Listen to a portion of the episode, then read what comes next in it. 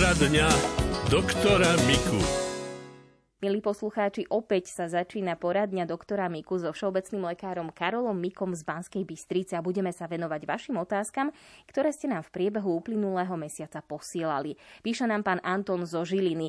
Požehnaný deň, pán doktor. Prosím, poradte mi, čo s mojím boľavým chrbtom a neistými nohami.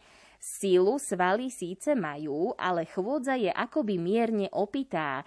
Chrbát pri práci za 5 až 10 minút rozbolí a musím si sadnúť alebo silne trpieť. Som od vás asi o 3 roky mladší s takmer pevným zdravím. Aj s ramenami a plecami mám problémy. No keď ma v noci zobudí bolesť, potrestám ju buchnátmi a o chvíľu môžem sladko spať, vyplaším ju.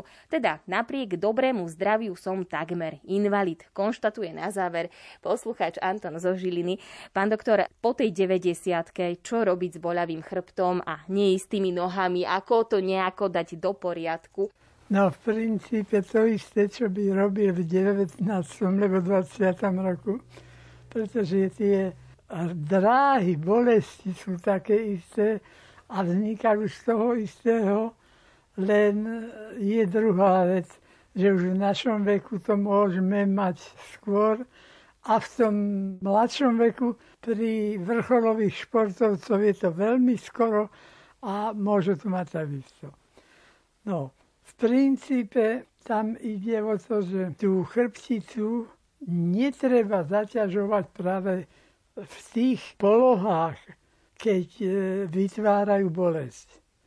To znamená, že robí mi všetko proti tomu, tak máte také polohy určite, že to bolí viac. Napríklad rotácia chrbtice, alebo vypnutia hrudia, alebo čo. Tak jednoducho týchto, ktoré tú algickú situáciu, či je ten bolestivý stav, vyvolávajú, tak jednoducho to provokujú a každá vterina existencie tej bolesti to vlastne fixuje a rozširuje. Čiže nie, že ja si to teraz rozhýbem, aby sa to podráždilo a aby to prestalo potom boleť. Nie, takto to nefunguje. Tam to musíme chrániť a dávame len veci, ktoré evidentne tomu pomáhajú.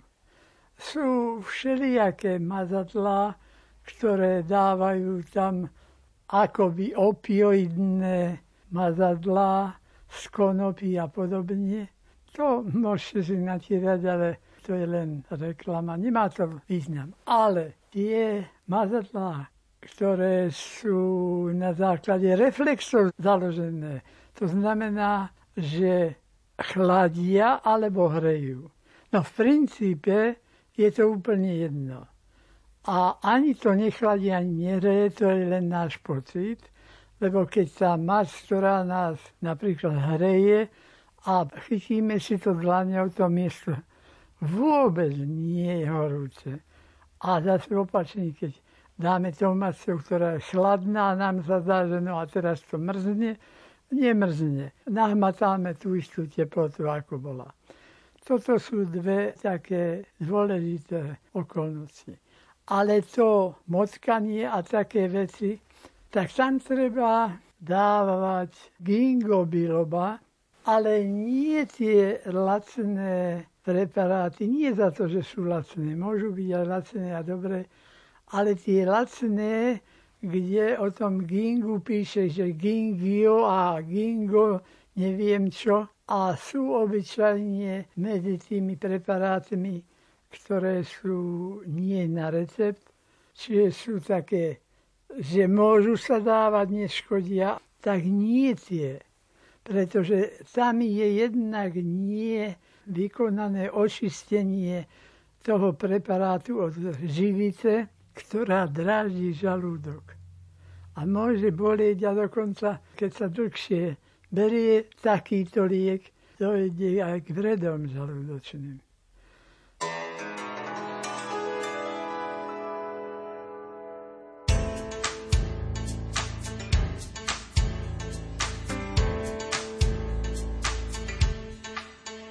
Šuhajíček milovaný, za vše chodíš sveta strany, zabudol si ťahal a mňa samú zanechal.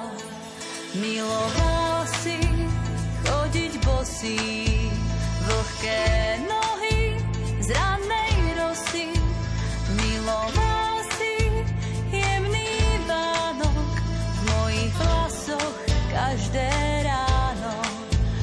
Miloval si jemný vánok v mojich vlasoch každé ráno.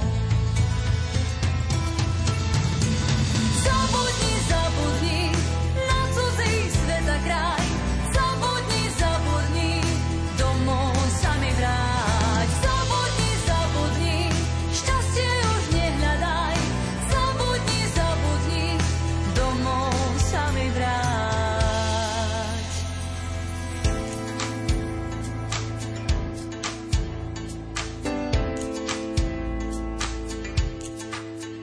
Plavíš sa mi šírom morí a mňa stále srdce bolí. Vráť sa domov k svojej žene, vrav, čo ťa odo mňa ženie. Vráť sa domov k svojej žene, vrav, čo ťa odo mňa ženie. Zabudni na cudzí sveta kraj, zabudni, domov sa mi vráť. Zabudni, šťastie už nehľadaj, zabudni, domov sa mi vráť. Zabudni na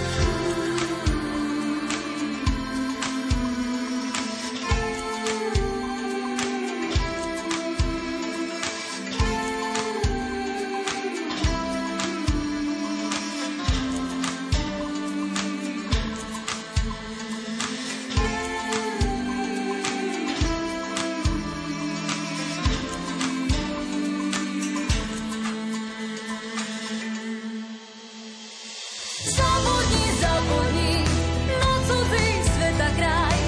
sveta kraj, zabudni, domov sa mi vráť. Zabudni, šťastie už nehľadaj, zabudni, domov sa mi vráť. Zabudni, na cudzí sveta kraj, zabudni, domov sa mi vráť. Zabudni, šťastie už nehľadaj, zabudni, domov sa mi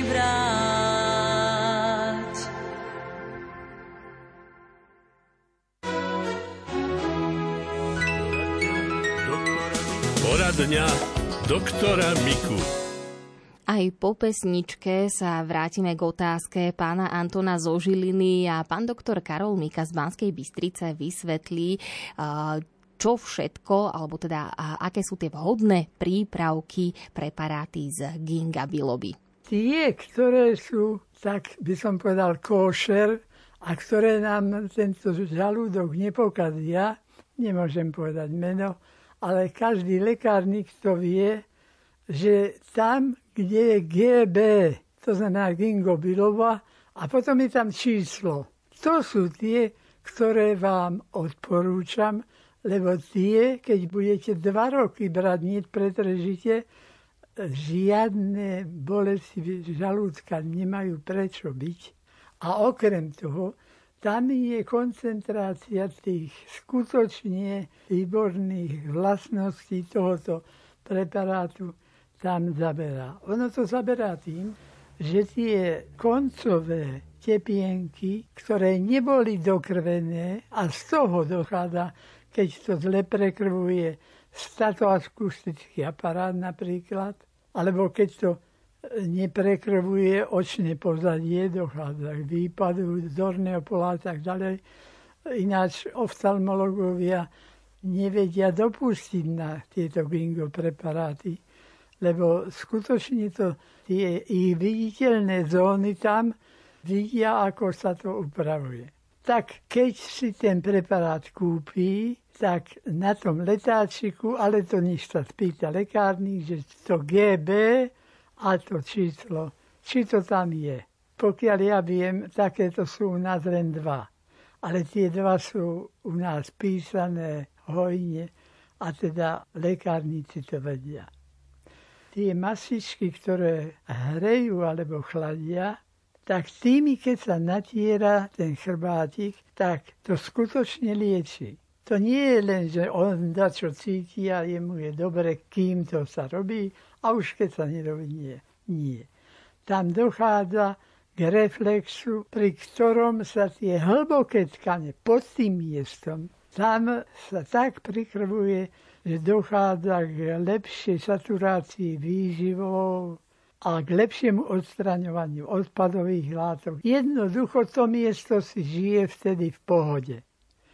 Takže tieto mastičky a lekárnik vie, že to môže byť mentolom, eukalyptolom a rôznymi silicami, ktoré robia tie pocity.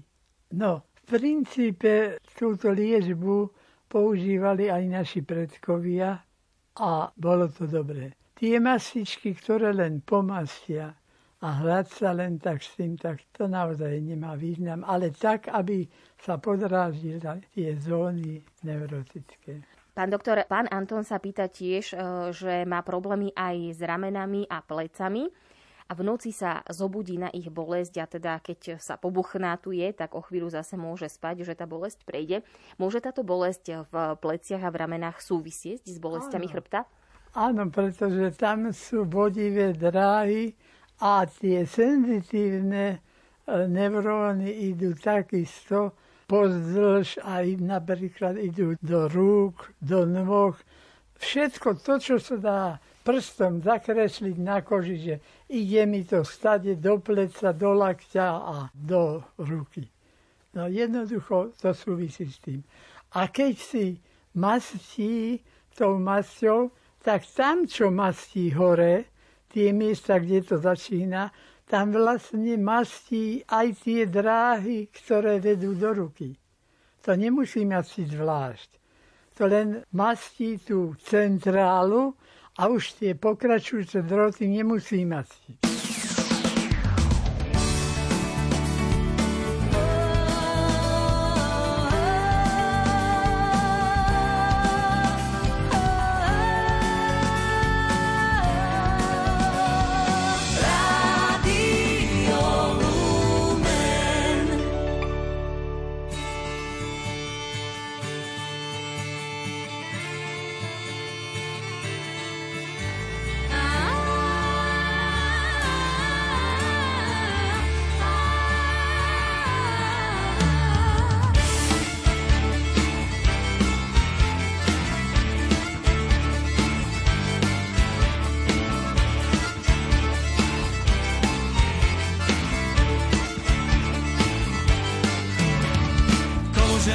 Komu moja milá, košieločku vyšívala, košieločku šila, košieločku vyšívala, košieločku šila, košieločku šila.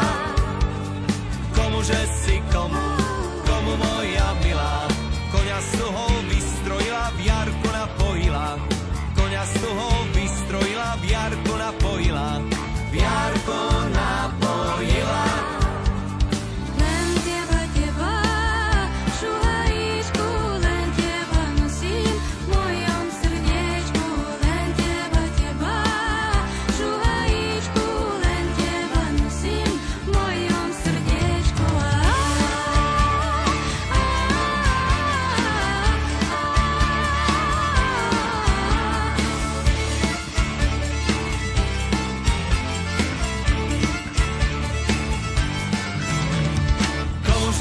Komu moja milá, z majoránu vienok byla, po vode pustila, z majoránu vienok byla, po vode pustila, po vode pustila. Odpust, že mi odpust moja milá, nebudeš ty žena moja, ani žiadna iná, nebudeš ty žena moja, ani žiadna iná, ani žiadna iná.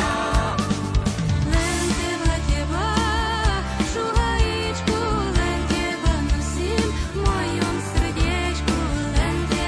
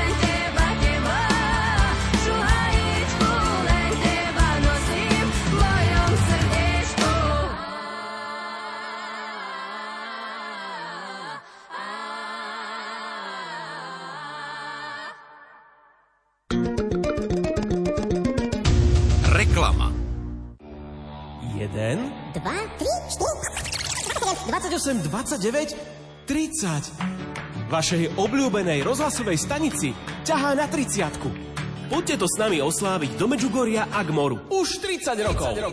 Darujte 30 eur na Chod Rádia Lumen a vyhrajte za túto symbolickú sumu pútnický zájazd v hodnote až 495 eur od CK Noe Travel. Od 26. augusta do 4. septembra organizujeme jubilejnú púť Rádia Lumen a jedno miesto vám dáme skoro zadarmo.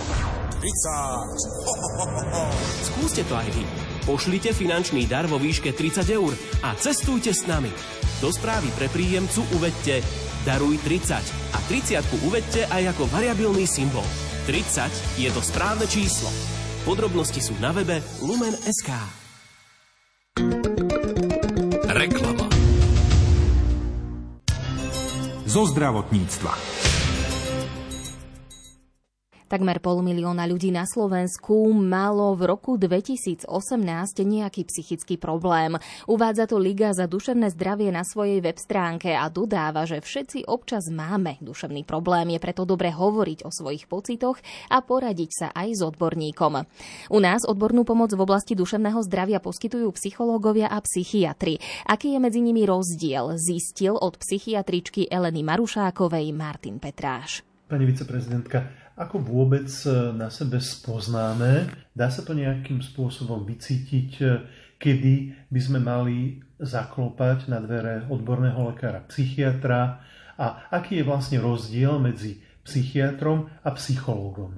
Psychiatr je študovaný lekár, ktorý má špecializáciu práve pre odbor psychiatria. A psychológ je študovaný práve na inom type fakulty. Je to väčšinou magisterské štúdium, kde končí ako psychológovia a následne sa špecializujú, rovnako ako aj lekár sa môže na psychiatriu, tak psychológovia sa špecializujú na dopravnú, klinickú psychológiu a podobne. Najčastejšie sa my stretávame ako pacienti práve s klinickými psychológmi, ktorí robia nám aj diagnostiku. A tu je práve aj ten rozdiel medzi tým psychiatrom a psychologom. Keď prichádzame k psychologovi, tak diagnostiku nám urobí aj za použitie rôznych veľmi špecifických testov. Myslím, že veľa ľudí už počulo o Rorschachovom teste, čítaní škvrn. A psychiater robí diagnostiku najmä rozhovorom. A teraz sa vrátime k tej prvej časti otázky, kedy, ako môžeme zistiť, že je ten správny čas, aby sme požiadali o pomoc.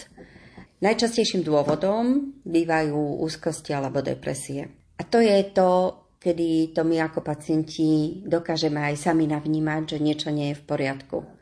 Ak máme smútok, ktorý trvá príliš dlho, alebo úzkosti tak silné, ktoré nám bránia v bežnom fungovaní, to znamená, že dlhšie obdobie, približne 4 až 5 týždňov, stratíme schopnosť realizovať všetky svoje aktivity tak, ako sme boli zvyknutí. Práve kvôli tomu, že máme málo energie, čo je jeden z prejavov depresie, alebo kvôli tomu, že sa neustále zaoberáme nejakými svojimi úzkostnými myšlienkami.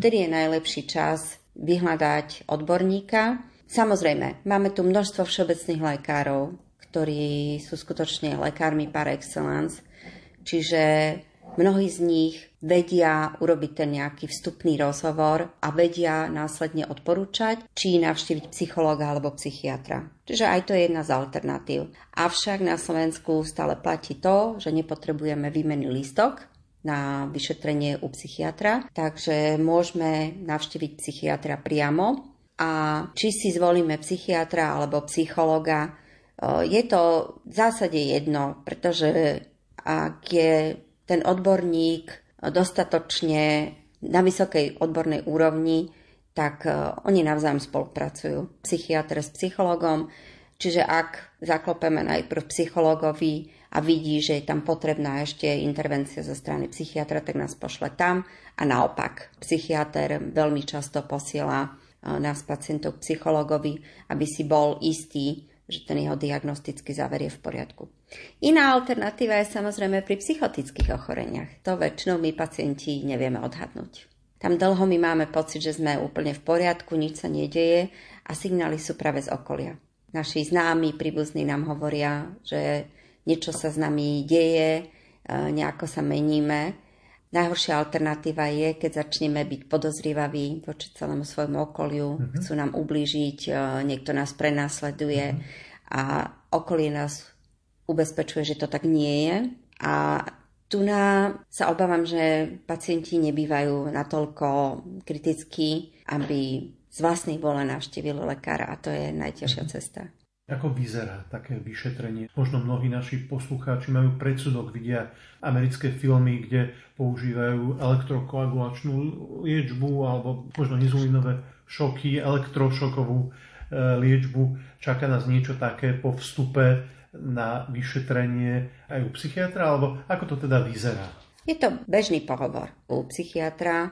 Lekár zvyčajne sa snaží zistiť na základe rozhovoru s nami alebo s našimi blízkymi príbuznými, ako došlo k nejakej zmene, ako vyzerajú naše denné aktivity, ako vyzerá náš spánok, ako vyzerá chuť do jedla, ako vyzerajú schopnosti zapamätať si, či to nie je nejakým spôsobom ovplyvnené. Čiže naozaj ten rozhovor je relatívne hlboký a trvá u tých lekárov, ktorí sú naozaj odborne veľmi zbehli, tak trvá okolo tej hodiny. Ten vstupný pohovor, niekedy aj viacej, a častokrát sa stane, že kontaktujú našich príbuzných, aby si overili, či všetky tie informácie, ktoré sme im my ako pacienti poskytli, sú úplne také, pretože mnoho pacientov má tendenciu disimulovať. To znamená, že má tendenciu zľahčovať svoje prejavy a problémy. Takže vtedy je úplne na mieste, ak kontaktujú našich príbuzných, ktorí s nami žijú, aby si preverili, či tie prejavy nie sú naozaj vážnejšie. Práve na to som sa chcel opýtať,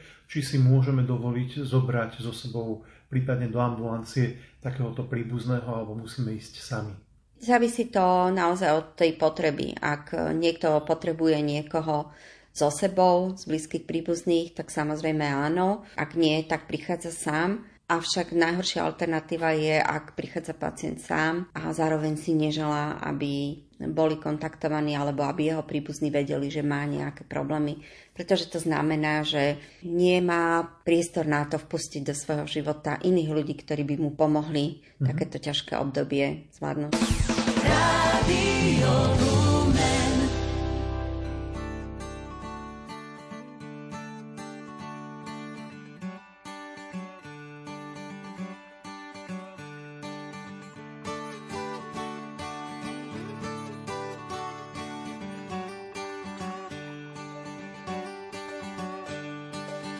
Keď posledný sneh zmizne na jar z kaluží, opäť v tráve je zhon, opäť vesmír sa hýbe.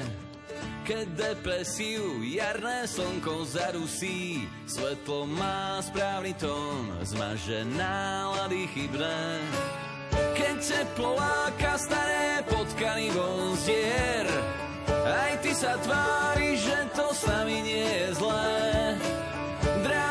Skončená s ňou aj skrývanie v perinách. Idem sa túlať niekam von. Slnko lieči nás. Slnko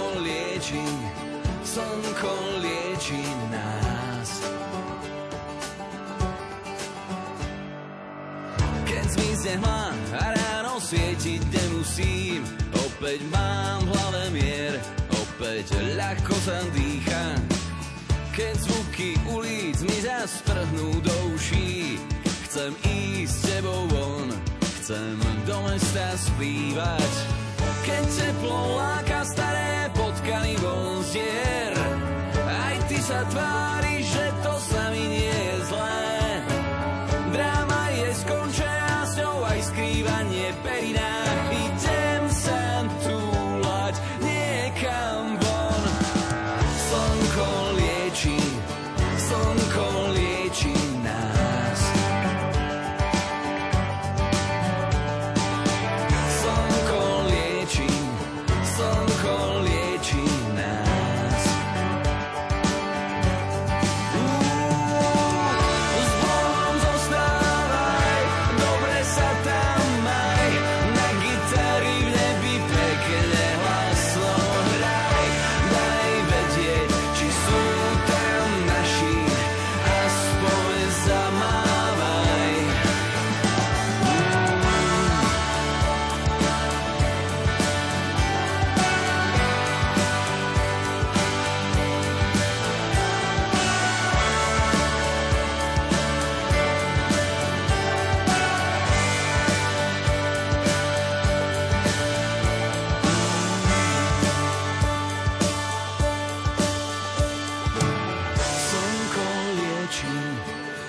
slnko lieči nás. Slnko lieči nás.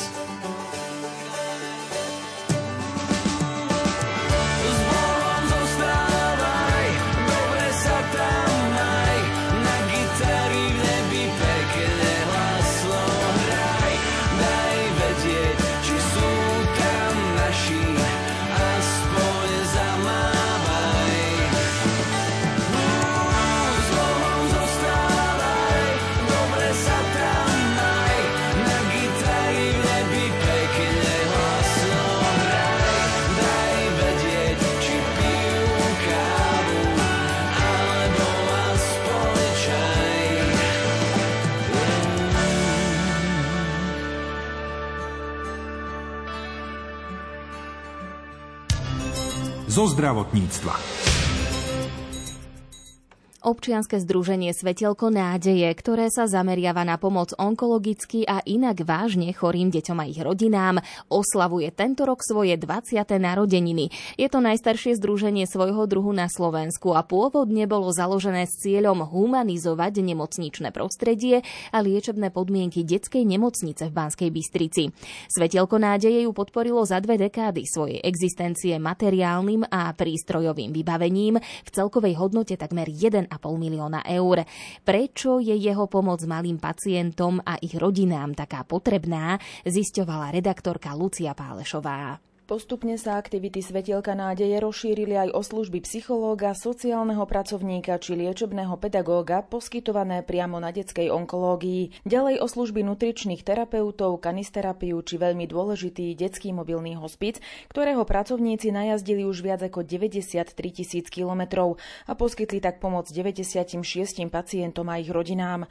Potvrdil to predseda a spoluzakladateľ Svetielka nádeje doktor Pavel Bician. Samozrejme, tí rodičia prichádzajú do nemocnice s tým, aby sme im vyliečili dieťa, ale keďže tá liečba a diagnostika trvá v mnohých prípadoch niekoľko týždňov až mesiacov a spracovanie takej závažnej informácie, že sa dozvedia o tom, že ich dieťa má onkologickú diagnózu, nie je jednoduché, takže naozaj potrebujú nielen poskytnutie tej zdravotnej pomoci, ale samozrejme pomoc toho psychológa, sociálneho pracovníka, lebo ako príklad by som vedel, že veľakrát sa stane, že tá mamina príde o prácu, že to trvá týždňa a mesiace, väčšinou ten zamestnávateľ túto mamu predsa len prepustí, takže prídu aj o nejakú časť príjmu, takže tá sociálna pomoc. Samozrejme, ani nemusím hovoriť, že ten psychológ im pomôže sa preniesť cez tie myšlienky, že vyliečíme sa, ako zvládneme tú liečbu a podobne, ako bude aj po vyliečení a tak ďalej. A samozrejme, je aj niekoľko prípadov, ktoré končí smutne, takže poskytujeme pomoc aj týmto rodinám, ktoré stratili dieťatko. Ja si myslím, že bez viery v Boha by som to asi nezvládol a cítim, že tam tých pilierov musí byť viacej, čiže je to u mňa určite rodina, v tých začiatkoch určite moja mamina a teraz vlastne moja manželka aj moje deti. No a samozrejme snažím sa robiť nejaké aktivity, pri ktorých dokážem zrelaxovať. Malí onkologickí pacienti musia často absolvovať lekárske vyšetrenia v iných častiach Slovenska, ale aj Európy. Prepravná služba Svetielka nádeje pre nich za týmto účelom zrealizovala už vyše 4 000 preprav a najazdila takmer 1 000 000 kilometrov aj v Taliansku, Nemecku, Rakúsku či v Českej republike. Neodmysliteľnou súčasťou tímu Svetielka nádeje sú aj dobrovoľníci. Jednou z nich je Jozefína Fekiačová, ktorá pomáha v rámci dobrovoľníckej návštevnej služby a iných aktivít. Zaujala ma aj takáto možnosť, že dá sa pomáhať okrem teda aj tých finančných spôsobov aj nejak osobne. Ja som mala dlhšie potrebu aj takýmto spôsobom trošku pomôcť a tak ma to zaujalo. Skúsila som, navštívila som oddelenie a vtedy už to bude asi 4 roky. Ja chodím spolu aj s ďalšími dobrovoľníkmi na oddelenie, kde v poobednejších hodinách trávime čas s malými pacientami, ale teda aj s ich rodičmi, väčšinou s mamami. A je to či už nejaká spoločná hra, rozhovor aj s tou mamou, keď je niekedy menšie dieťatko. Taký spoločný strávený čas, aby sa aj trošku ich prostredie zmenilo a mali aj počas toho dňa niečo iné. Sprevádzajúcim osobám malých pacientov, väčšinou rodičom, Svetielko nádeje bezplatne poskytuje byt vo vlastníctve občianskeho združenia priamo v areáli nemocnice. mesiace. Od jeho uvedenia do prevádzky v roku 2015 ho využilo vyše 540 blízkych onkologicky chorých detí. Združeniu sa v týchto dňoch podarilo zakúpiť do vlastníctva aj druhý byt, ktorý plánuje zrekonštruovať a prispôsobiť potrebám rodín detských pacientov. Svetielko nádeje pomohlo aj Frederike, ktorá si onkologickým ochorením prešla v tínedžerskom veku. Ja si v prvom momente spomeniem na naozaj mnoho úžasných ľudí, ktorým veľmi veľa záleží na deťoch, najmä na detskej onkológii, ako som to ja zažila. Ja som ochorela, keď som mala 16 rokov, že som bola taký tínedžer, takže celkom ako ťažko som to brala, ale práve to, ako všetci boli úžasní, tak veľmi mi to pomohlo prejsť si tým. A keďže to bolo pomerne ťažké na psychiku, to si človek uvedomí až potom tak neskôr, tak najmä možno, že to, že veľakrát sa stalo, že za nami niekto prišiel a opýtal sa len tak, ako sa máme a že či náhodou nemáme nejaký problém, s ktorým by sa dalo pomôcť, lebo vždycky, keď sa niečo vynorilo, čo človek nepredpokladá vopred, tak vždycky tu niekto bol a povedal, že ale veď my vám pomôžeme, nebojte. S občianskym združením Svetielko nádeje dlhoročne spolupracuje aj úspešná slovenská biatlonistka Anastazia Kuzminová. Svetielko nádeje pre mňa je organizácia, pri ktorej sa cítim ako doma. Je to vzťah, ktorý sa budoval v podstate už od samého začiatku s tým pocitom, že našla som niečo a niekoho, kto funguje na podobných princípoch ako v športe. Sú to také isté bojovnice a je to taký istý tím, bez ktorého sa nedá vyťažiť. A pre mňa zrazu pocit a názov víťazstvo nabralo úplne iný rozmer, lebo naozaj víťazstvo nie je samozrejmosťou, ale bojovať o to víťazstvo vieme vtedy a silnejšie sme vtedy, keď sme viacerí na to, aby o to víťazstvo sme predsa zabojovali. Takže pre mňa Svetielko nádeje sú bojovníci, nielen tí, ktorí bojujú, ale aj tí, ktorí im pomáhajú v tom boji. A samozrejme pre mňa je to niečo, pričom vždy sa vyčerí ten úsmiev, lebo tak ako som ten úsmiev sa snažila tam vždy priniesť, tak ten úsmiev som vždycky aj dostala späť. K 20. výročiu založenia Svetielka nádeje bol koncom mája v Banskej Bystrici usporiadaný gala večer pod záštitou prezidentky Zuzany Čaputovej. Pri tejto príležitosti bola v kaplnke Rooseveltovej nemocnice za pacientov, pracovníkov, dobrovoľníkov Svetielka nádeje a ich rodiny odslúžená aj svätá omša.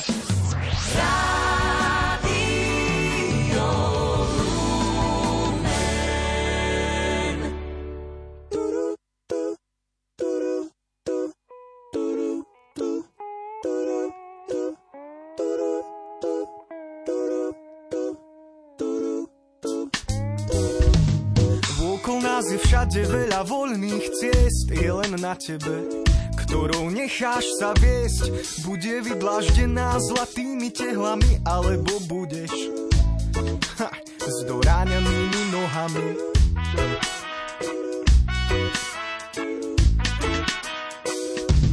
Vo vzduchu si krásne lieta voľný vták, nemá s tým problém, ktorou cestou sa dať. Aj takéto zviera predsa istotne vie, ktorá cesta pre ňu najlepšia je.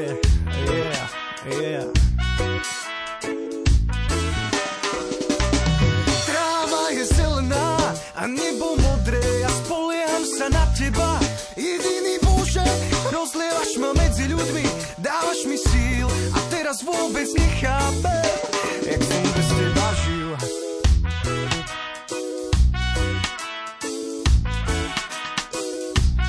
Vo vode si pláva veľké množstvo rýb, aj tieto si chcú čo najlepšie žiť. Niektoré z nich skončia rovno na pekáči. Takýto život by sa nám nepáčil.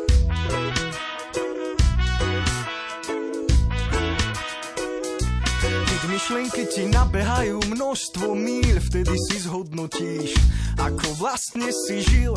Či máš sa svojou cestou pobrať k pánovi, alebo plakať pri hnusnom čiernom kráľovi.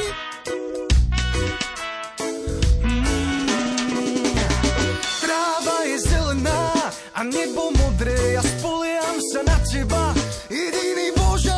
Rozlievaš ma medzi ľuďmi, dávaš mi síl a teraz vôbec nechápem, že tráva je zelená a nebo modré, ja spolieham sa na teba, jediný Bože. Rozlievaš ma medzi ľuďmi, dávaš mi síl a teraz vôbec nechápem, jak som bez teba.